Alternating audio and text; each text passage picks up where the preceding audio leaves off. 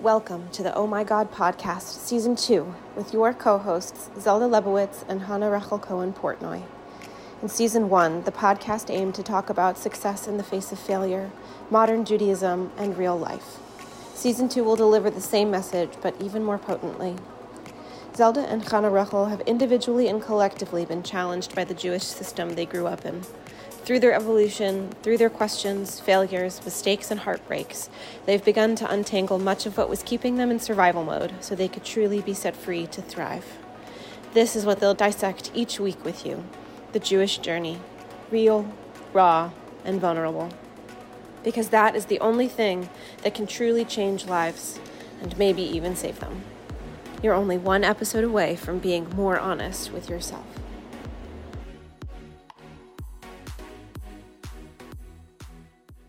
Thank you for being here. Thank you for Thank you for having me. Oh my God, podcast. It's a it's an honor and a privilege. Yes, definitely. I'm really excited to talk to you and to have you on our show.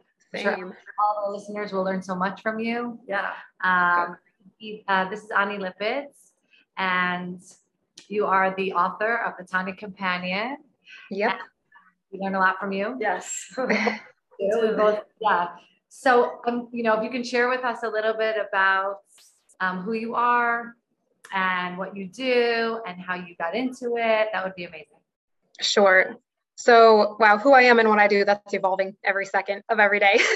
what am I doing right this moment? Well, I guess the overall theme of who I am and what I've been doing is um, I am a I am a teacher of Hasidus, of Jewish mysticism, and not just of the ideas, but ultimately of the integration of it into every moment of our lives, because that's that's the point of the Hasidus. That's the point of the Jewish mysticism is not that it should remain ideas, God forbid, but but that it should become our essence, our default programming, that we just live in alignment. So, who I am, what I do. So, I teach Hasidus to women and to girls, and most recently, thank God, opened um, a small high school and we are we are doing the we are doing the geula, the redemptive, the upgraded form of chinuch of education, where we understand that it's not about sitting people in a classroom and feeding them full of information, but teaching them mostly through example how to live life. So um, that's what that's what I'm doing currently. Um, I also do some coaching and healing work, little little bit. I took a break from that for a while because I was getting the school going, slowly getting back into that a little bit. But I have to see um, as we, you know, as the school continues, um, how I'm able to continue to fit that in. That's amazing. Yeah. Ali, would you be able to take us through the journey of how you got here and and yeah, a little background? Sure. Well, how in depth should I go? Because I can go in my whole spiel of everything from We're all thirsty to hear. Yeah. okay, good. So, um, so I am a Giyores, meaning that my soul had to come into the world deep undercover through a non-Jewish body and psyche.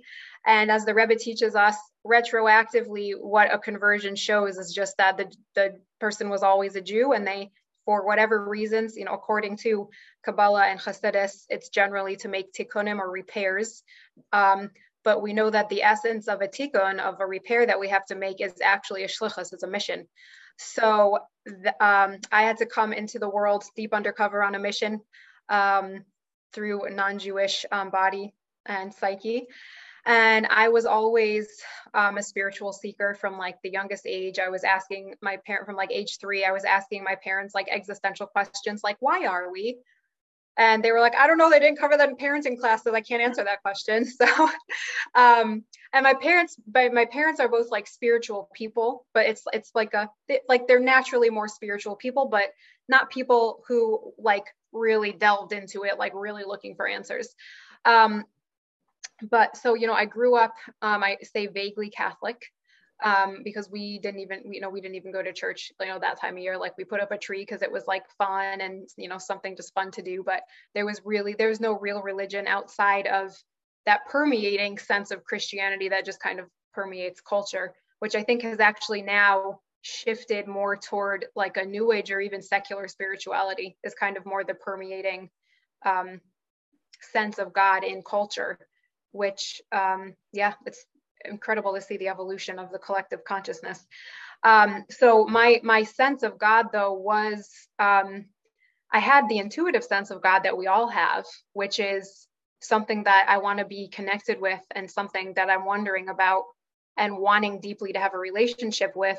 And then there's the externally imposed sense of God, which is fear, judgment, punishment, everything you do is wrong, which is so interesting that I absorbed that again because I wasn't actively involved in any religion that was teaching that to me. But those that was just kind of the makif, as we say. That was kind of like the the the broader field, the broader psychic playing field that we were all living in, essentially. Mm-hmm. So um my so i was always you know kind of a seeker i love listening to new age music like through elementary school and middle school and like trying to meditate and things like that um, and then um, experienced a tremendous amount of um, trauma with a really really um, chaotic disruptive dragged out divorce between my parents.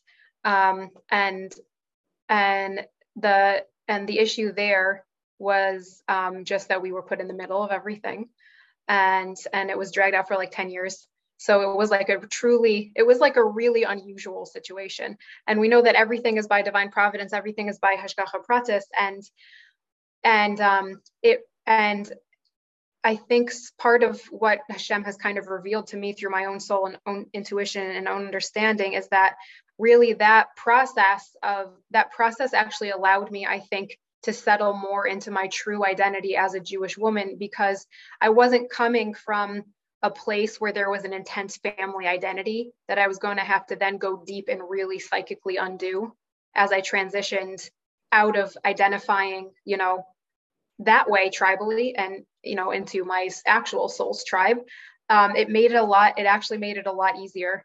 And um, it made it a lot easier to have like individual relationships with my family members as as individual souls on their own journeys and in the end it i think facilitated a lot more deeper and meaningful relationship with my parents and eventually my amazing step parents and my sisters and stuff so for that i was so grateful um, and then it was around um, it was when i was just about to turn 19 that I really found God, like really, really found God.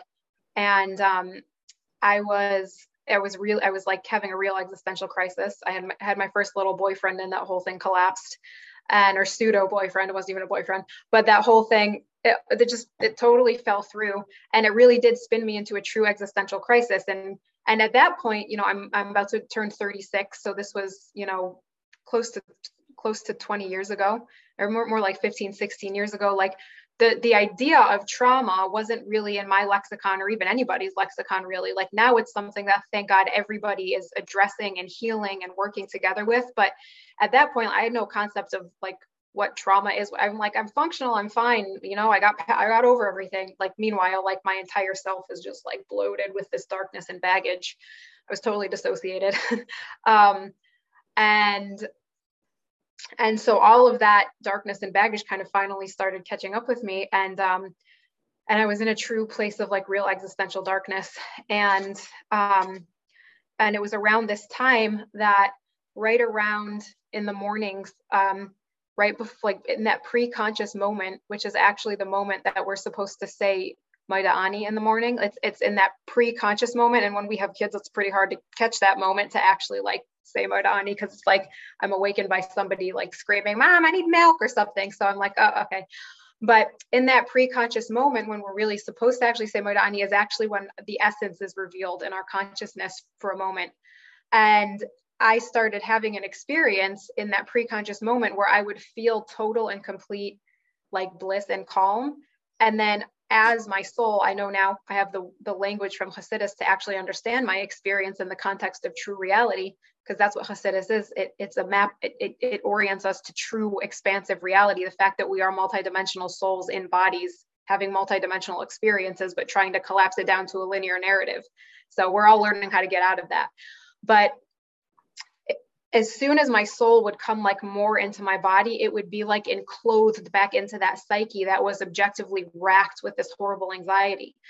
And you know, after after a while living like that, there was one day that I was just like, I just, I can't do this anymore. Like, I just, I was like, I just have to know, like, how can I know? But I have to know, but how can I know? Like, does any of this have a purpose? Does any of this have a reason? Is there a point to any of the suffering that I've been through, to this heaviness, to any of it? And I lay down on the floor of my bedroom and I looked up at the ceiling and these words just flowed out of me. And I just said, I don't know who you are. I don't even know if you exist, but I can't live without you anymore. And I was talking to God. That was my neshama. Finally, wow. you know, the time had come where certain phases of that tikkun was complete and she could finally breathe again and in that moment of calling out to Hashem in truth, we know he responds. And and I had just an opening where I knew everything is God. Everything I've been through is for some divine purpose. It's this knowing that we all carry within us just finally like that file opened and it was just like oh this is how things exist. And it was purely intuitive. I had never learned these things before. The only concepts that i was vaguely familiar with was the concepts of reincarnation essentially um, because i'd been really into dr brian weiss's many lives many masters. Okay. um, but it's so good and it's it's really incredible. But he doesn't even really talk about god much in the book. It's talking they fo- he focuses really on just like the spiritual masters but um, you know, whatever those those souls are. But it was all that just this intuitive knowing was just flowing out of me. And it was, and it wasn't like poof, moment of white light, everything is healed, but it gave me a context and the and the inner fortitude to begin my healing journey. And um, and I, I, I went through a lot of transformations. Um, it was that was the beginning of the summer after my freshman year of college you know moving over the next couple years having insane spiritual experiences. Like i would describe some of the things i experienced as actually having had kalos nefesh where the soul is like running and you feel like you're just you're going to be absorbed in god and there's nothing else and you're never coming back again. Were you conscious that, that those were like uh, some like awakening moments at the time? i knew i knew that it was like a spiritual awakening. That's that's the language that i had to to describe it. And I got really into the new age movement because I was trying to understand and see reflected in my world, you know, all, like all of, you know, what is this? And and Hashem did me just this amazing kindness where my best friend at the time, she um she had like called me after we've been home from we were at, at different colleges and she was like so girl how's your summer going and i was like I was like, girl, I think I found God. And she was like, me too. So oh. Hashem gave her this awakening. And we had not, you know, we had had philosophical discussions through high school, but it had never been about God in any way. And so she had this awakening at the same time. And so we were these two, you know, ostensibly non-Jewish girls. We would we would do like a seven mile walk every night, just like in, like uh-huh. figuring out like the nature of reality and we called the the road that we would walk we called it the path to enlightenment. Um, but it was incredible and i was it, I was so grateful because there was it would have been it could have been so easy for me to have just gaslighted myself and been like you're crazy. Like that's nice you're having all these thoughts and feelings like hey coping mechanisms what's up? Like not real but because God gave me Gina in my external environment to help me anchor there, she was experiencing the same thing. And we were bringing through this consciousness together. It was like such a gift. It was such a gift. Wow. So over so you know over the next couple years after that initial awakening i continued evolving and having these crazy spiritual experiences but i had the sense that i was like i was way too ungrounded and i was like i didn't go through the trouble of coming down here and getting dressed up in this body to just then go fly around on the clouds all the time. Like there's like a real tachlis, like I obviously didn't know that word at the time, but like a real bottom line, like purpose. Like I got to figure out how to get the boots on the ground essentially. So I started at like I was talking to God all day, every day. And so I started adding as I was, you know, talking to him, like, I, could you show me what path I should walk in this world? Like, I need to know like how how can I be firmly on the ground in this world to do what I came in here to do. And um, so it was maybe just like a, a couple weeks, a couple months of really asking for that. And I ended up get, um, meeting a new friend and getting invited by them to um, a class at a Chabad house. And what the rabbi was teaching was um, one of the Lubavitcher Rebbe's um, the teachings on the statement of the sages that one hour of of tshuva and good deeds in this world, essentially of, of growth and, and goodness, good deeds, good action in this world is worth all the bliss of the world to come. Meaning this world and how we're functioning here on in our day-to-day human life and making that godly is worth more than all the spiritual revelation of the world to come. And I was like, hey, you got my attention because that's literally what I've been asking you for. Oh. So we kept, so, you know, I kept learning. I started going to Shabbos dinner and just absolutely fell in love with the Friday night, the Shabbos, the Shabbos table. And truly, like for, for my entire life, I had always felt something on transcendent on Friday evenings. I never understood it but friday evenings always felt like i could and i could feel a shift happening in the universe. And you know for some people it could be like okay the weekend's starting whatever but i had always felt something around friday nights. And to this day Friday, the friday night shabbos table is still my favorite place in the universe aside from riding my horse lehavdil but um but um so yeah so i you know i started i started learning and um and started keeping more and more things and i finally mitzvahs. And um then i um and after about two years of another yeah two years of like learning and you know becoming super stark Lubavitcher, um i finally got to go to mikvah. Wow. and that was just the end of one phase and the beginning of a whole other phase. Wow yeah. Was a, a resistance? Um, you know, like were you like you know how they say like when when someone wants to convert, you usually like this or the system. This is what I've heard. You tell mm-hmm. them no, it's not a good idea. Did, is that something you faced, and how did you face that? Um, no. So nobody nobody actively pushed me away, but the way my rev the way my rev did it was um he I had to drive the whole process. So I had, he would tell me what I needed to learn. I would have to go learn it and then schedule a meeting with him to come down. I was in Binghamton at the time and I'd come down to Monsey to meet with him and um, get tested. And then he would be in touch with the people who knew me in Binghamton to make sure that I was, you know, the real deal, walking the walk.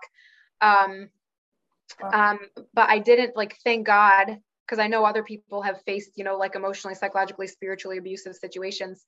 Um, but I, I didn't. It was just that I had to really drive the process that shows that you know your intention behind it all. If you're the one you know continually making the meetings and setting it all up yeah. you know. Yeah absolutely. Yeah it has to be intrinsically motivated. Right. Um, what would you say is your you know biggest or was or continues to be you know your challenge in general in life throughout the process throughout your journey um, you know that that you maybe still struggle with or you overcame or you know mm-hmm. we could learn from I think the avoda that we're all in now, and you know, I talk about this all the time. Our biggest struggle collectively is overcoming the gullus mentality, getting out of this exile mentality, and and that because that requires a real existential shift on every level of the Nefesh HaBahamis, which is just the human psyche. It's our human psyche. It's I always say it's not me when I'm an out of control, lustful cookie monster. It's literally my human psyche. It is complex. It is elegant. All of human psychology is about the Nefesh HaBahamis. It is a beautiful, complex, holy creation. And so what we, I think, I think in our generation in particular, we're we're struggling to overcome a very cartoonish education around our soul, our self, Chassidus in general, like a very oversimplified, cartoonish um, education. And also, because um, we feel so deeply, because we're the Geula, we're the souls of Geula who are like, we're here, guys, we're here to do this.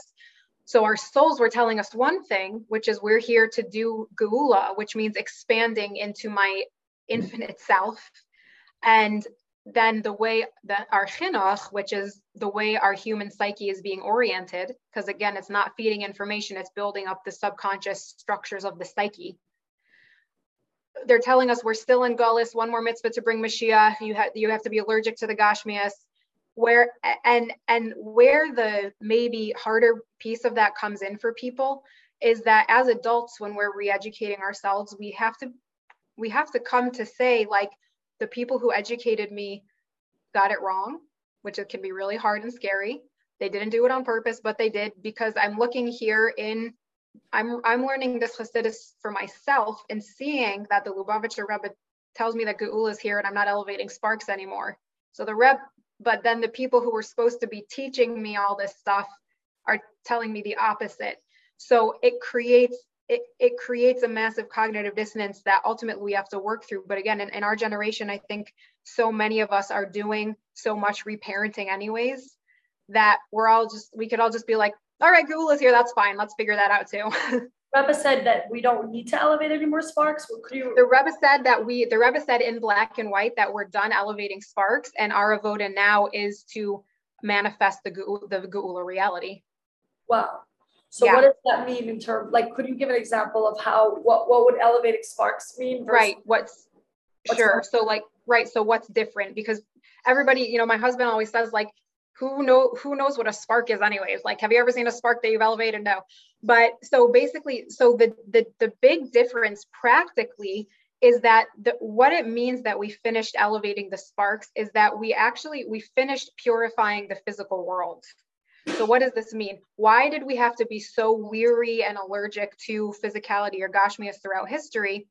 Because in the beginning of time at you know with, with when adam and eve ate from the tree of knowledge essentially klipa or dark forces or the forces that are responsible for creating the illusory sense of reality that there is no god that makes a person completely self-centered and all that exists is my sensual experience that's all there is they fuse together with physical reality and with the nefesh habahamis or the human psyche.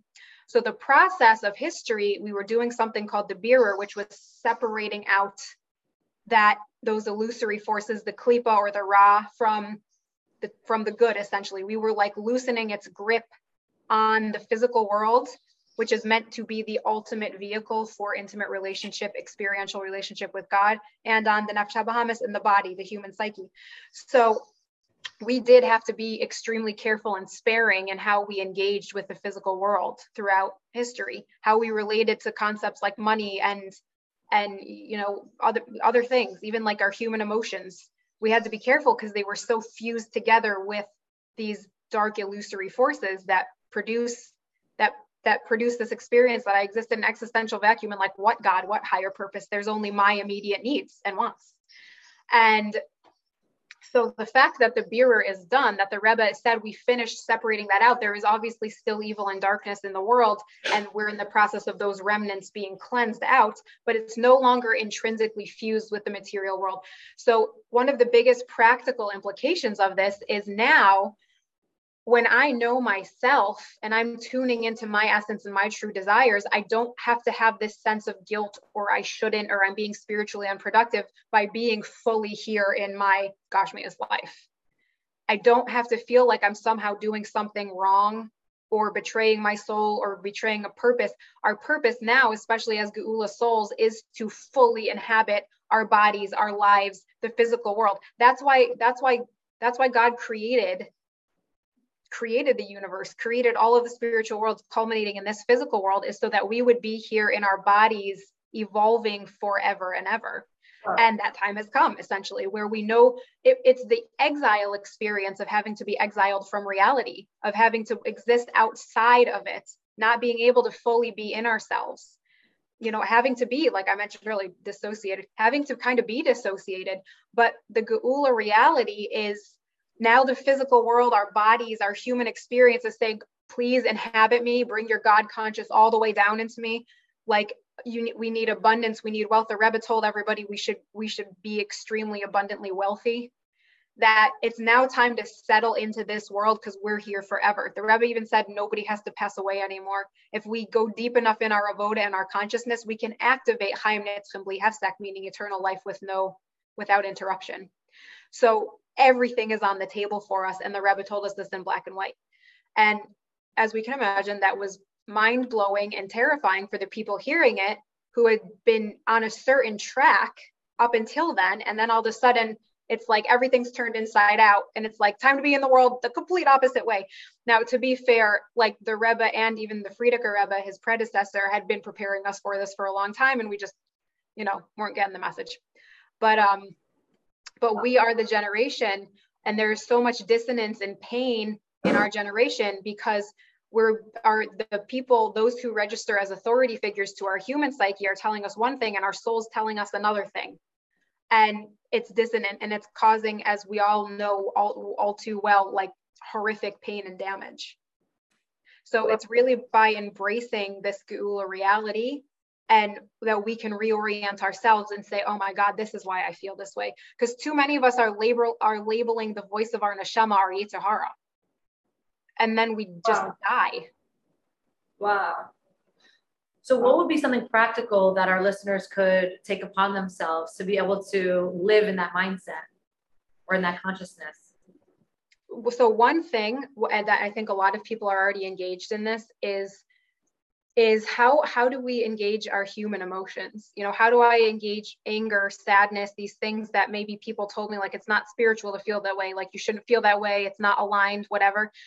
On a prac- on a practical level we no longer have to push away negative emotions so just we never we no longer have to push away. We can now listen into them and say what's the message that you have for me obviously we have to maybe push away certain impulses to express those emotions in a certain way. Like if i have an impulse to scream at my kid because i'm exhausted and she just triggered me i'm going to do what we call iskafia on that desire to scream at her.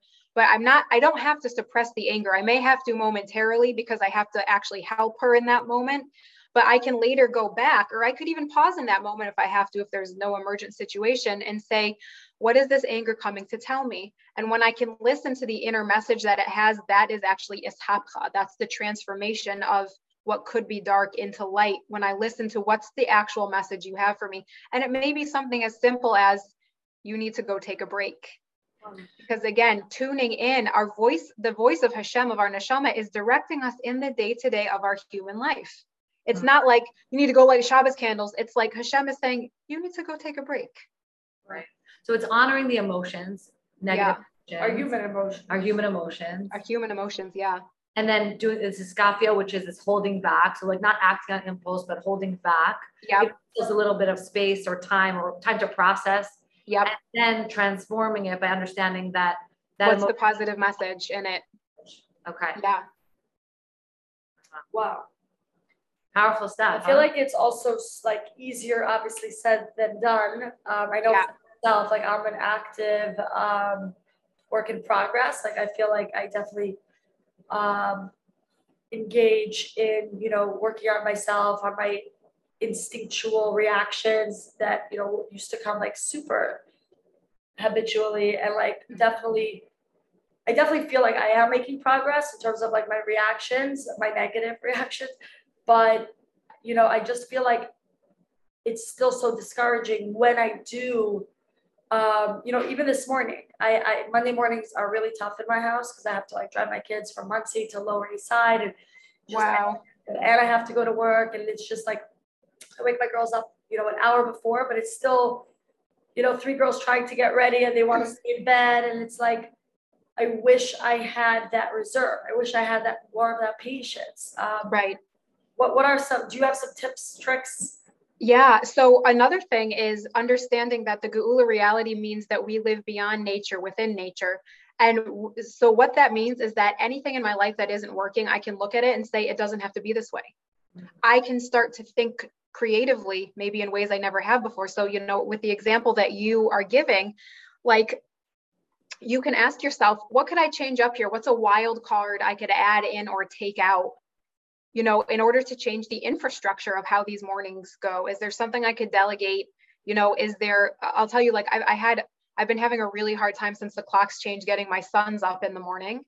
And so I was like asking Hashem, I'm like, this is not Geulitic situation in the mornings when like our whole day is getting off to such a negative start. So I was like, what could I do?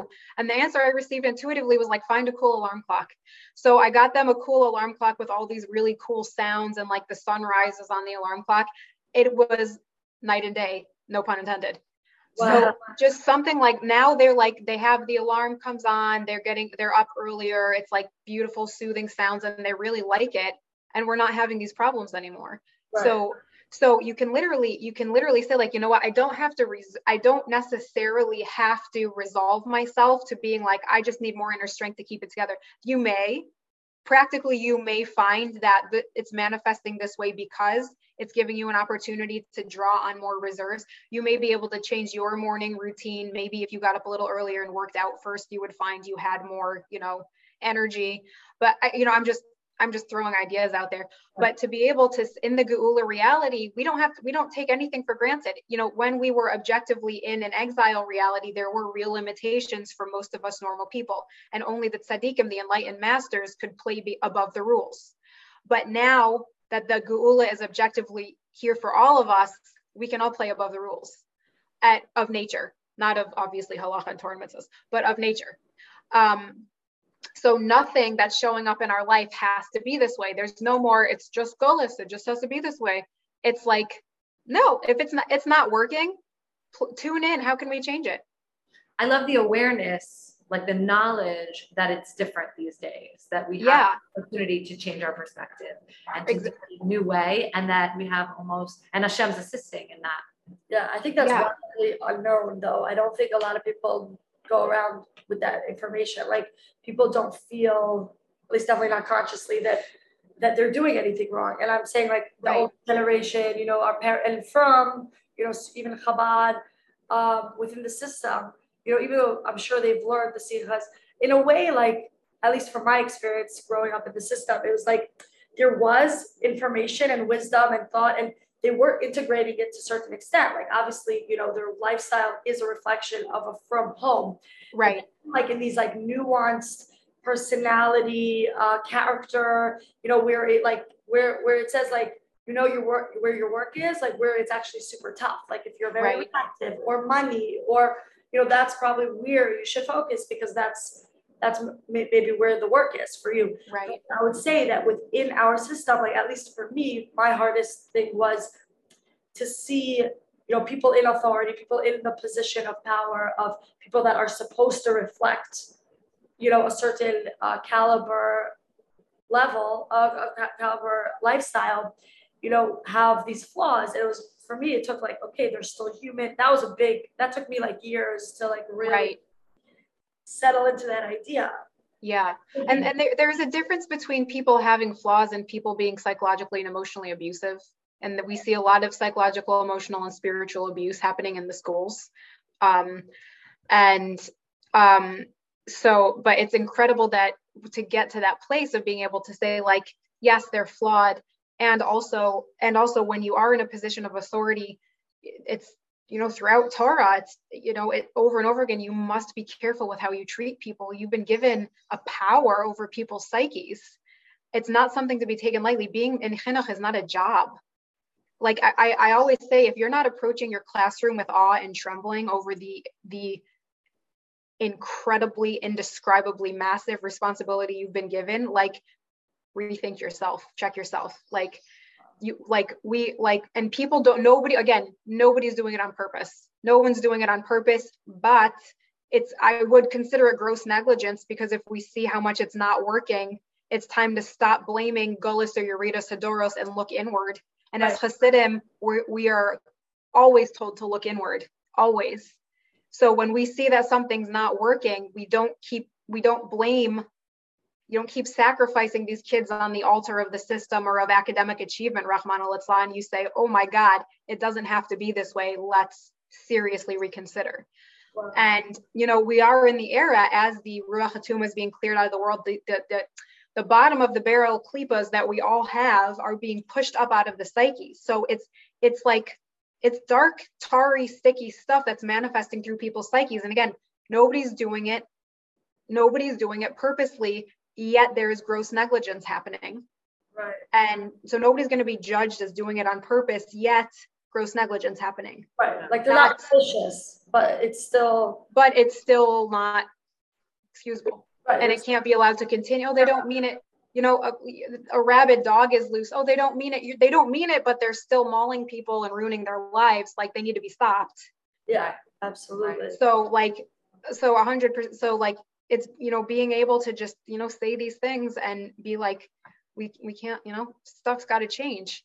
And um and you know thank God there are this awareness is really permeating the world more and more. The awareness of the Geula reality and and the nuance of what that really means, um and how to do it. And it's it's just it's growing, it's exploding. This idea of like how do we make the full Geula manifest is through us. Geula happens, Geula doesn't happen to us, it happens through us, through us embracing an inner redemption, inner expansiveness, being in our bodies, being in our lives, joy, pleasure, menuchas hanefesh, making geula choices.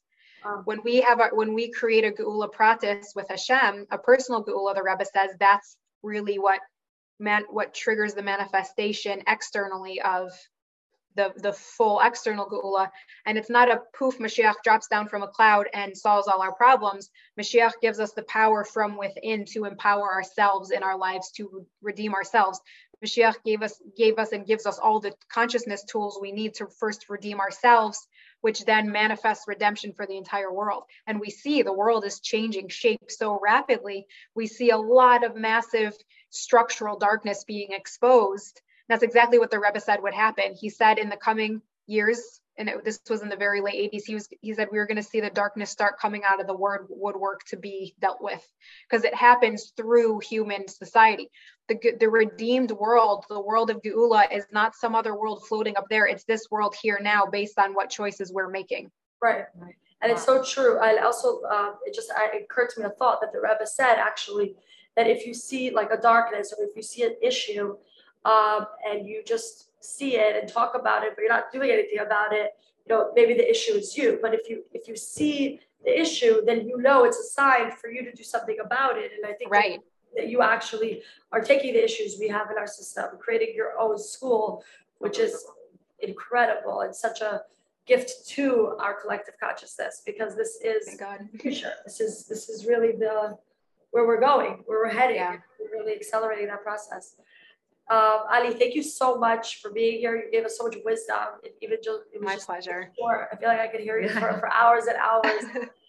thank you so so much. Thank, thank you so much for inviting me on. Thank you. Have an amazing day. You too. Bye bye. Thank you so much for tuning into this week's episode of the Oh My God podcast. Make sure you hit subscribe on your favorite podcast listening platform so you don't miss any of our upcoming interviews. If this episode spoke to you, please share it with someone you believe would love it just as much as you did, and rate the podcast five stars so we can continue to make content like this for you. Do you have a question, suggestion, or interview request? Shoot us an email to omgpod at gmail.com. That's omgpod spelled O H E M G E E P O D at gmail.com. We're so excited to hear what you think and cannot wait for you to tune in next week. Until then, shalom.